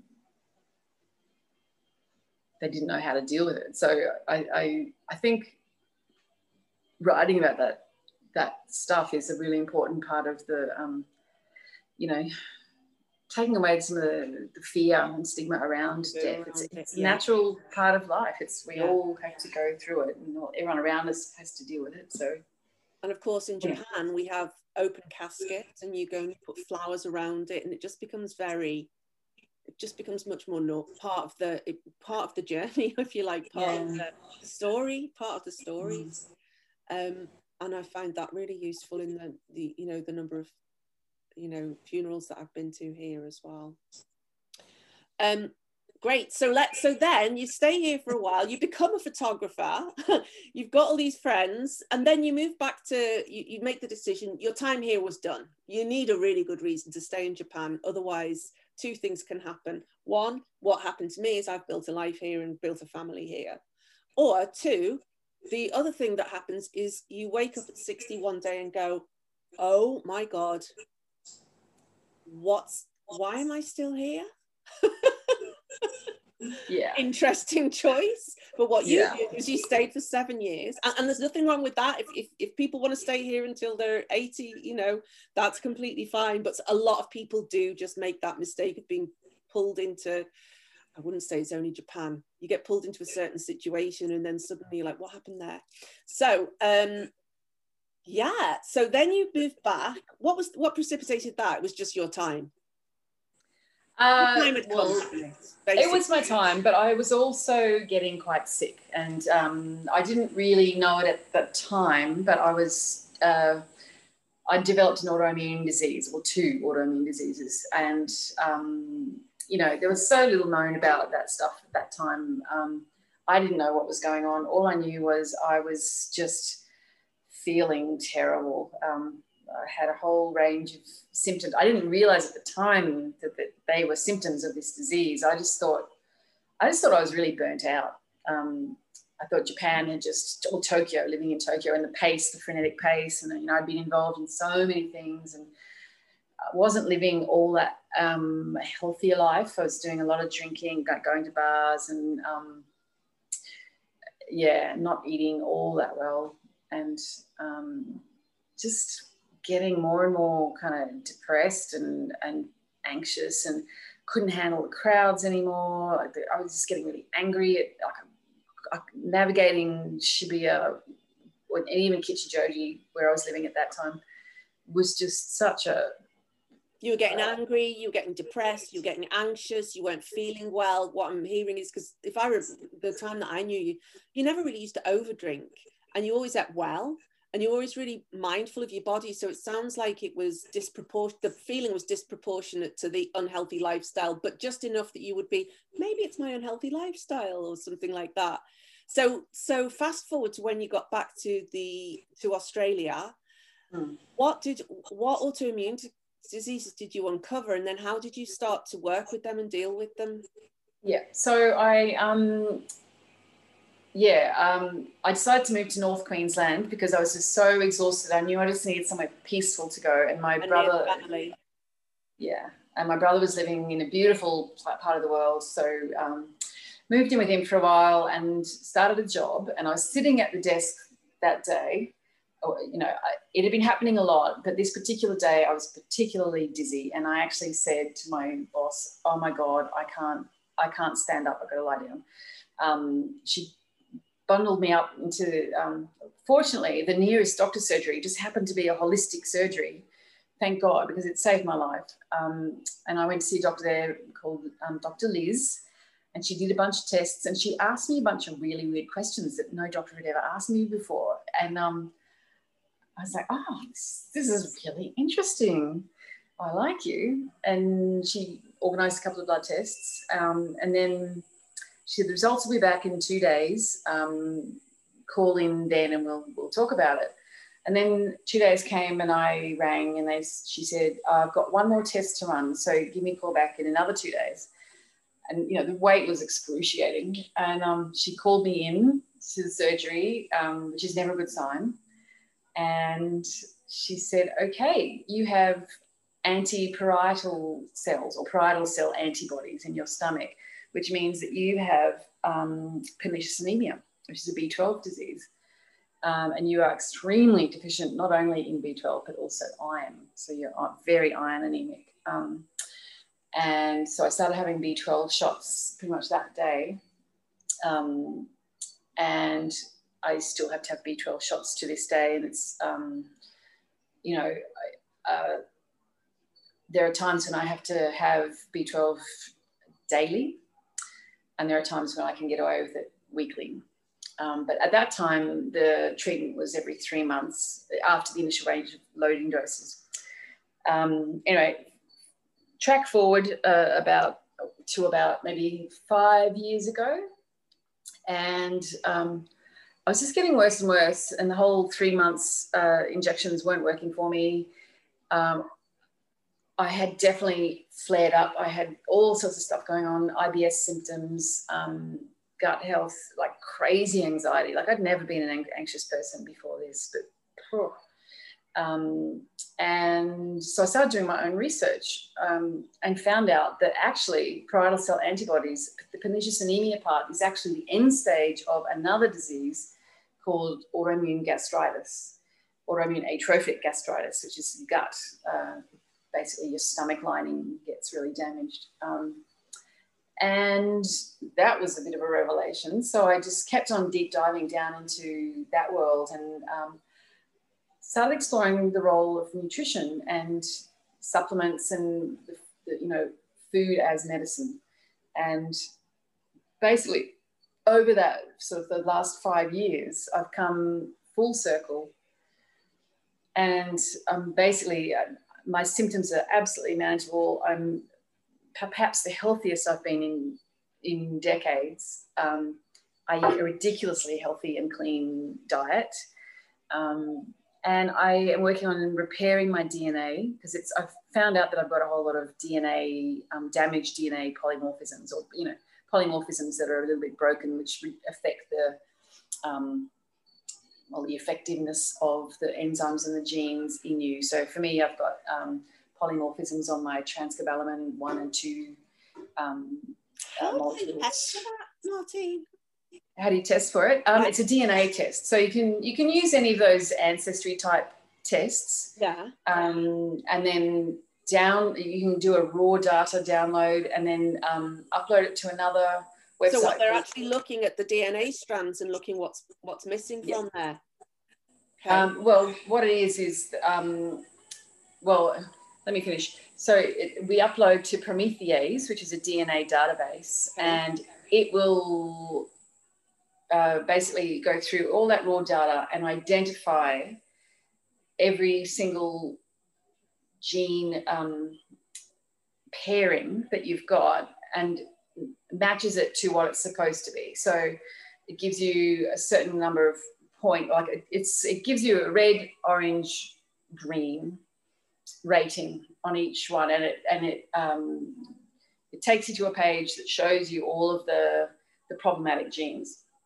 Um, and then it gives you links to go to all these other DNA databases, and um, and then also um, you know there's other hefty research around DNA polymorphisms and um, around B12 and pernicious anemia. And it turns out I've got a number, not just TCN1 and TCN2, but also my vitamin D receptors are damaged um, and a couple of other um, things connected to folic acid um, are also um, not good. So I've, I've, just been researching best ways to manage that and with supplements and diet. And um, yeah, so that led me to, uh, like when, when, I got back, I was um, working in North Queensland doing event management and um, and newspaper photography and wedding photography and loved all that. But again, I got really bored because it's North Queensland and there's not a lot going on. And it's very right wing and, and, you know, drunken, like alcohol is a huge problem up there. Um, so I moved back to Brisbane. Um, couldn't, uh, just couldn't, just didn't have the energy to start work again as a photographer because there were so many photographers already in Brisbane at that time.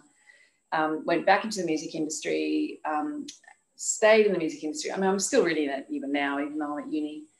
But um, I just got bored again. And um, I realized that there's just so little information in the medical world around uh, autoimmune diseases and the role of nutrition as medicine. Um, they treat the symptoms, not the cause. They don't look at preventative, basic, simple preventative um, strategies. Doctors only get to study nutrition in very tiny doses. So they, it's not even, they don't even consider it, the vast majority of them. It's not, it's not on their list of their framework of things they have to ask and think about when they're in clinic talking to a patient. So, um, yeah, so I decided to, I already had one degree under my belt, which basically gave me easy access to an, another degree um, because I completed that degree. So I was accepted into the University of Queensland two years ago to study a Bachelor of Health Science majoring in nutrition. Um, and I was planning to go on and be a dietitian. Um, but halfway through last year, my second year, um, I don't know, I just found public health so interesting. All of the aspects around that, and it's it's the work you do in public health is so much more far-reaching than just yeah. one-on-one work in clinic. Um, and yeah, I, already do a bit of clinic work with my friends. Like I'll look at their their blood tests and I'll say to them, okay, you need to be doing this, this, and this, and I love that stuff. Um, but you've got to be careful because if you make a mistake, they're the ones that suffer. Yes. Um, and I don't know, like you said, I'm a I I am a community builder, and I think uh, the the role of community in public health really appeals to me. The whole um, and logistics and planning and um, and helping people, like doing work that's really meaningful in all sorts of different communities and populations. So um, I'm extremely satisfied with the work I'm doing at uni. Uh, I love it. Um, I'm entering my last year, um, and I'm probably going to go on and do a Masters of Public Health Nutrition um, next year which will be 18 months and that will take me through um, yeah so i will be when i graduate from my masters i will be 55 so which, inspiring martine mm, so inspiring thanks. because like um i have an itch to scratch about around that as well. I was for psychotherapy actually i'm really interested in psychotherapy and but like I, I got to the point where it's like, well, I'm 50 this year, and I thought, do I really want to do a three year degree now? but listening to you, it's like, well, it's just a choice. It's not a, you don't do it or you can't do it. You mm. can find a way if you want to. But the way that I do things, and this is the way that I coach as well, it's like, okay, what's the next step? What's the next step? What's the next step? What's the next step? Because doing a degree so if the next, so I, I went on mm, research, research, research. What's the next step? And it was like, send us an extended essay of X thousand words, um, citing all your research. And I was like, no, I'm not going to do it. So what I'm going to do is I'll I'll probably you know certify to a higher level in the stuff that I'm doing at the moment, and maybe study counselling instead. So that'll give me the same, not the same, but some some other different kind of rigor there as well. Or maybe yeah. not.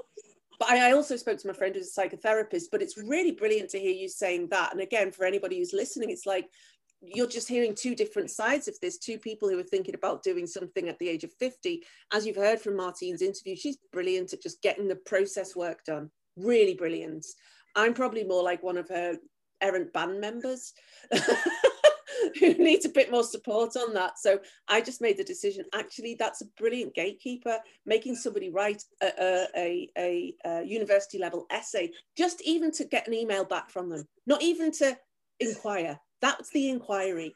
I love that. I love a good gatekeeping technique or you know, that kind of thing.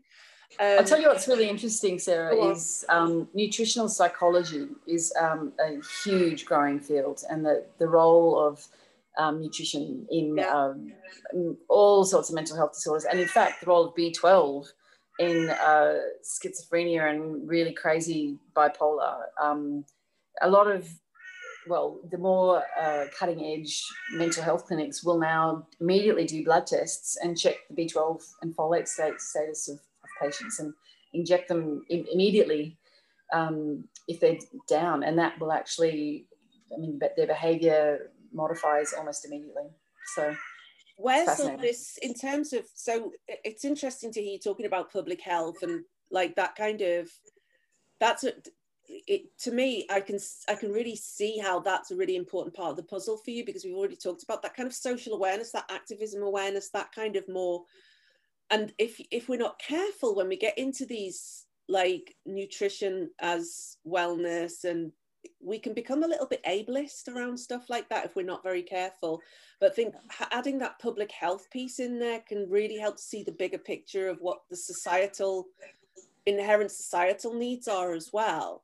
So I'm just wondering where, like, obviously this is a, a science, it's a BSc, it's a science-based, uh, a science-based thing, but where is where is the whole big picture of that public health times doctors times the re- the science, you know, the scientific research? Where's all that sitting in this area at the moment? Because it's super important. Um, what do you mean? Like, uh, uh it's it's it's a massive yeah. field. I'm not, I'm not clear on what. What exactly direction do you think it's going in? The the kind of um, what direction do you think this is going in? The nutrition, the food as wellness. What? How does that fit in with the public health backdrop? Okay, so I think the big thing is trying to educate people into the difference between health span and lifespan.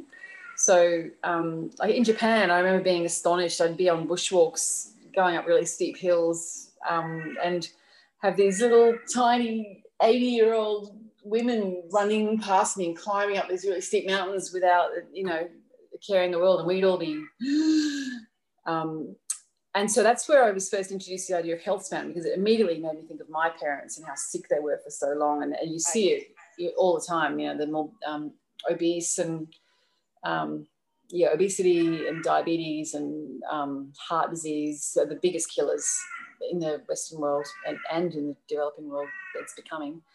Um, so trying to educate people around you know the importance of changing their their lifestyle and all the research that supports that to to show um, you know if you just eat a few more vegetables and do a little bit more exercise like 30 minutes of exercise a day instead of you know you might still die at the age of 80 but you will be really healthy until you're 75 and it'll only be five years that you're you're sick or uh, you know unable but how to. do you see that kind of moving forward martine in the against the backdrop of like uh, the whole span of public health? Like somewhere like australia or the uk has a really wide span of poverty it's, yeah it's know, absolutely the industry as well is, is is a bit dodgy in many ways as oh, well. shocking. it's shocking. Um, yeah, I, I, I think interestingly, the Trump effect has probably actually been a beneficial thing, and I'm what, noticing there's a couple of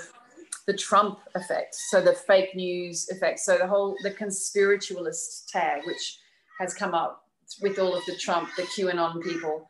It's uh, I see this chatter all the time across social media talking about um, fake news, uh, do your research, blah blah blah. And now I see that the voting companies, uh, sorry, the voting machine companies are suing all of these people for falsely uh, misrepresenting them. And I think that that that I don't. There, there is definitely um, a turning of the tide against um, fake news, and the people are realizing that the stuff they're reading on social media is not is not to be trusted. Interesting. And to do their own research. I, I see it now, even with some of the loudest people on my social media feeds, the ones that were very, you know, 5G and um, the re- great reset. I can see they're toning down and they're starting to speak with a bit more like, oh shit, yeah, right. Oh um, so it's definitely a changing of the tide. And I want you to really think about tobacco and cigarettes and how do you remember when we were growing up, cigarettes were everywhere, smoking was everywhere. It was hugely, you know, everyone did it. Um, it took this relentless campaign. It took, it was a gradual change. It took 20, 30, 40, 50 years.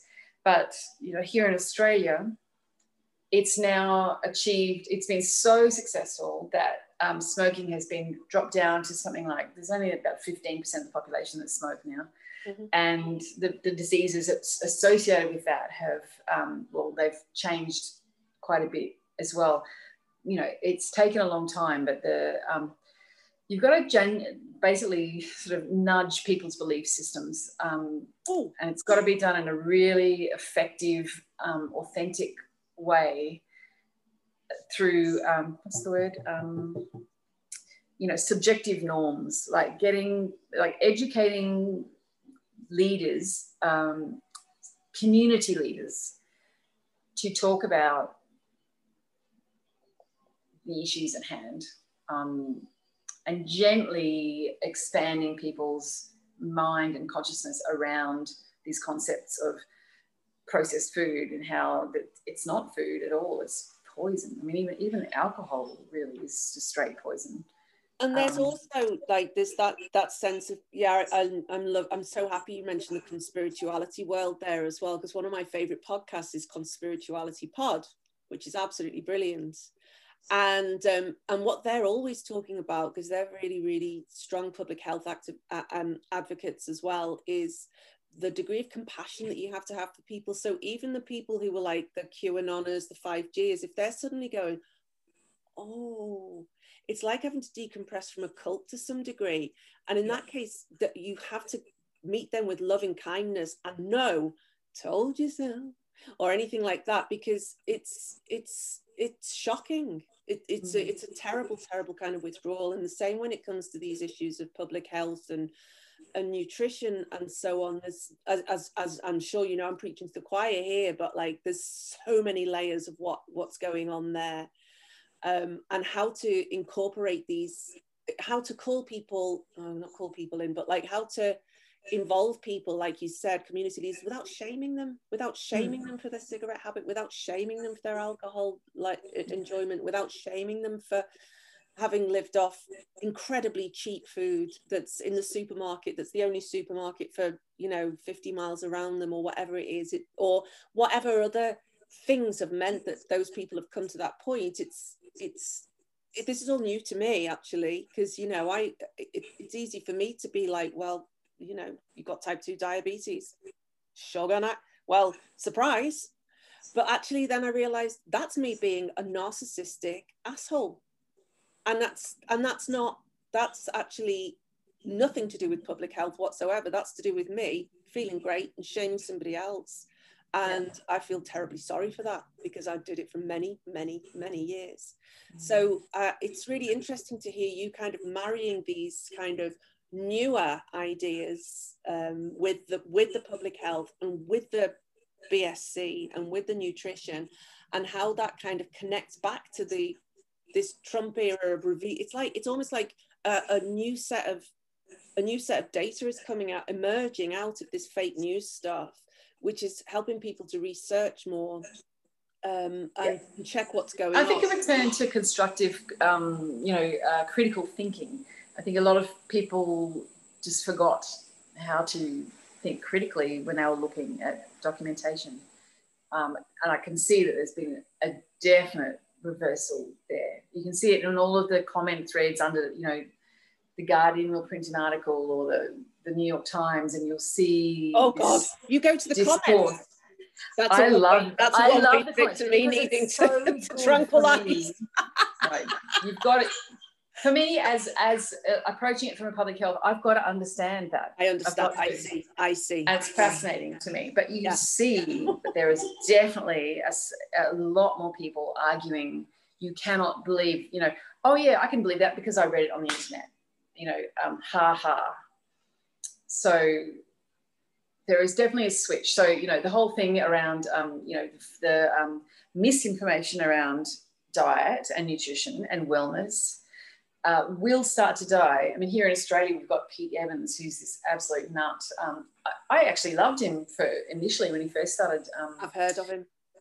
Yeah, he was great at the beginning. He he was really genuinely interested in health and nutrition, and then all of a sudden, he just went down this weird bloody and, and oh my god. Yeah.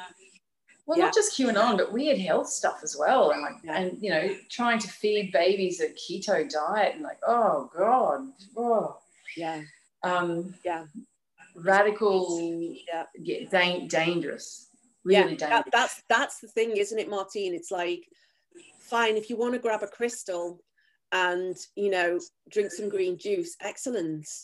But when it becomes it, it, turns into some there's a tipping point something happened somewhere along the line where this tipping yeah. point came and it became very sinister and and then you then you find that people are contributing to certain places and all this this other kind of stuff. And you're like oh my god this is this is actually the Reich? This is weird.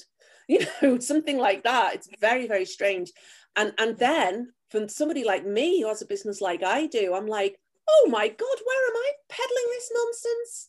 And then i get my like you know i get my nearest and dearest clients and stuff in to be like okay i need you to moderate me and make sure that i'm kind of keeping myself up to date across the board and and and make sure that i'm aligned in the places that make sense. And that have that that kind of that touch on the science that touch on the public health that touch on the psychology that touch on the kind of why the indigenous magical side of things as well in a respectful way but not in that kind of appropriated weird way that whatever's going on with pete evans and his gang uh, is, is is going on. Um, allegedly sorry i don't want to maybe we should beep out his name. I don't want to get uh, don't worry. It's, he's a commonly uh, yeah. well and, and what, what allegedly. what, allegedly. What I'm going to get to is that he's actually um, he has he's almost been destroyed. He's lost all of his book contracts. No one stocks his stuff anymore. Um, he was kicked off all social medias, although he's got he's on some of those more underground weird ones, and he's got his own website chat board as well.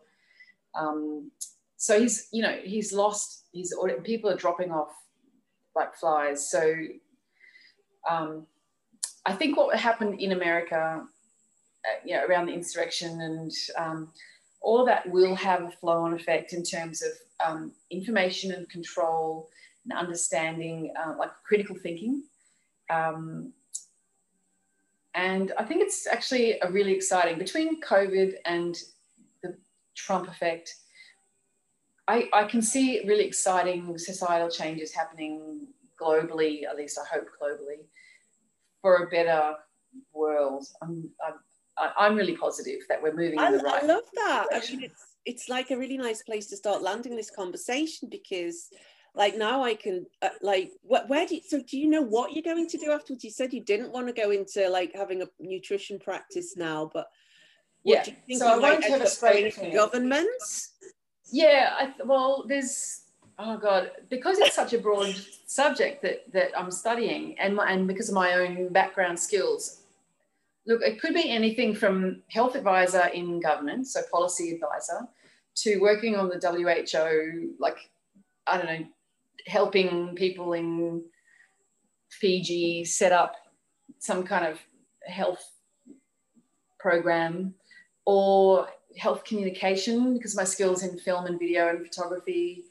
Um, a lot of the misinformation out there about health has been from people reading the research and misunderstanding it and misrepresenting it. So there's a really strong need for interpreters of research to be able to communicate what's the, the findings in a layman's you know layman's terms so you know documentary maker or um, just working for some kind of health organization that educates about health um, Would you not be wanting to do that in aussie communities then you'd be you'd be looking to go have you got the travel itch again um, I will always have the travel itch, but um, it's been tempered by always wanting to come back to Brisbane because this is when I came back to Brisbane after living away for like 10 years. So I was in Japan and then in North Queensland. Uh, I, I realized um, the Aboriginal, um, part of the Aboriginal health structure is this concept of your land, your, your home. So uh, being on country, they call it. So you go home to your country, and that just means ah. your area. Yeah. Um, and it's where your roots are. And coming back to Brisbane after being away for 10 years, it was, I had the most uh, beautiful feeling of coming home and being on country. And I became myself again in here. This is, I, I, felt, I feel like I really went off the rails in Japan and in North Queensland because I was so sick. It was the illness um, yeah. more than anything. Um, and coming back here and fixing my health and reconnecting with my my my living family, apart from my brother and my dearest friends. Um, and you know, being able to walk down some street in Brisbane and and be able to tell you stories about that street from your personal history. And to me, that's being on country, and I really need that. Um, I've realised, and being here in this um, in this house, you know, six years now I've been here, and um, it just I have put down my roots, and I uh, I think it's really important. So it sounds like you you that's the place where you can influence. That's the place where you can bring your health and nutrition and public health notions out into the ripple out into the Brisbane community. Yeah, but but I do also see myself doing short term contracts in international areas, um, or even working on a on an international level, but from Brisbane. Um, WHO or something like that, or yeah, yeah, yeah. That's my vision. Interesting. All right then, Martine. So, what would be your parting words to our listeners then? Any wisdom, or what's the what's your biggest lesson over the years? Check your B twelve um, levels. that it's never too late to start again. Ooh, love it! I've just got goosebumps. And like you know, at age fifty, you've still got thirty or forty years ahead of you, and True God damn it, there's so much you can do. I know, and you think about the, the, the amount of years you waste in the in the previous ones. It's not exactly like they were juicy. Like, no, I'm not talking about you. I mean, anybody. People waste years and years and years. I mean, That's, no years ever wasted, obviously, but it's like. yeah, doing the wrong thing or being unsatisfied. Oh, being so, unsatisfied you know. or making excuses or whatever it is or having reasons or you know all that stuff or just just staying stuck. It's it, it's yeah i mean it's easy to say from the vantage point of being in your 50s isn't it? But oh no it isn't. You, you have to consciously make these choices i suppose. That's where i that's what i think. And also within the consciousness or the consciousness or the psychological levels that we have you know? So i say get your B12 checked, have an injection, and then go see a psychotherapist, and then get a coach once that's sorted out. oh, if only it was that easy. but it's a good start. It's a good start. It's a good definitely, start. definitely rocking the nutrition. Yeah, rocking the nutrition, definitely. And I, there's this beautiful phrase is based on all this stuff we've just been talking about, Martin, and we'll we'll close out after this. Is I'm a dealer, not a healer. I don't heal shit. Like I don't know. I'm not Jesus Christ, and even there's questions there. I have questions. you know, um, what I do is I, I help people deal with things. Yeah. I get, make people deal with things. And if I can't deal with it, if it's outside, if it's at the edge of my capabilities, then I will, I've got a, I've got a nice psychotherapist I can send you over to. She's great. You know, it's like, um, and then she'll help you deal with things as well. it's just uh, yeah. And then also all this other stuff as well but yeah that's my latest one. I'm a dealer not a healer which is a bit of a winky winky thing as well isn't it? I, I like it yeah it's definitely got that. dealer. yeah. Martine, it's been absolutely brilliant. Listen, I, I didn't know that it was going to go into this really interesting and rich conversation about conspirituality and uh, unethical stuff, uh, unethical diet stuff, and um, nutrition and science. It's like uh, for all the way through from like death and grief and writing and uh, Japan, Papua New Guinea. I mean, it's just rather um, it's it's rather amazing this this this journey that we've just been on. And uh, like you said, it's never too late to start again.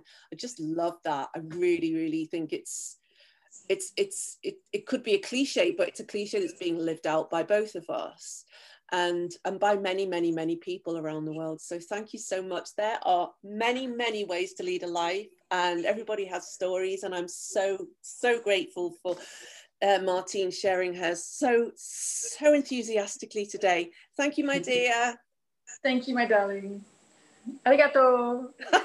Arigato gozaimasu. Gochiso-sama. we had a great meal. Delicious food, by the way. okay, let's leave it there. All right. Thank you so much for listening to this latest legend on the Sarah Furuya Legends podcast. Hop over to sarahfuruya.com where you can find the full complement of uh, Legends interviews and conversations. Also, you can like and subscribe over on iTunes or wherever you find your podcasts. I absolutely love these interviews and these conversations I have with these people. I don't care about subscribers if I'm absolutely honest. It just helps to get more people over to listen to these fantastic people. I cannot wait for my next interview. I really hope you can get stuck in and find some juice and some delightful little nugget of knowledge or encouragement from these that will help you to create your story and to take your story forward and to weave and dream up and high dream your own story. Buoyed up by the stories of these people, I would call them ordinary. They're not, but these people, these beautiful legends who I've selected to help you on your way and to help me on my way. So please enjoy, share, subscribe. My Facebook page is Sarah Furuya Coaching. My Instagram page is at Sarah Furuya Coaching too. So get into it. Thanks. Bye.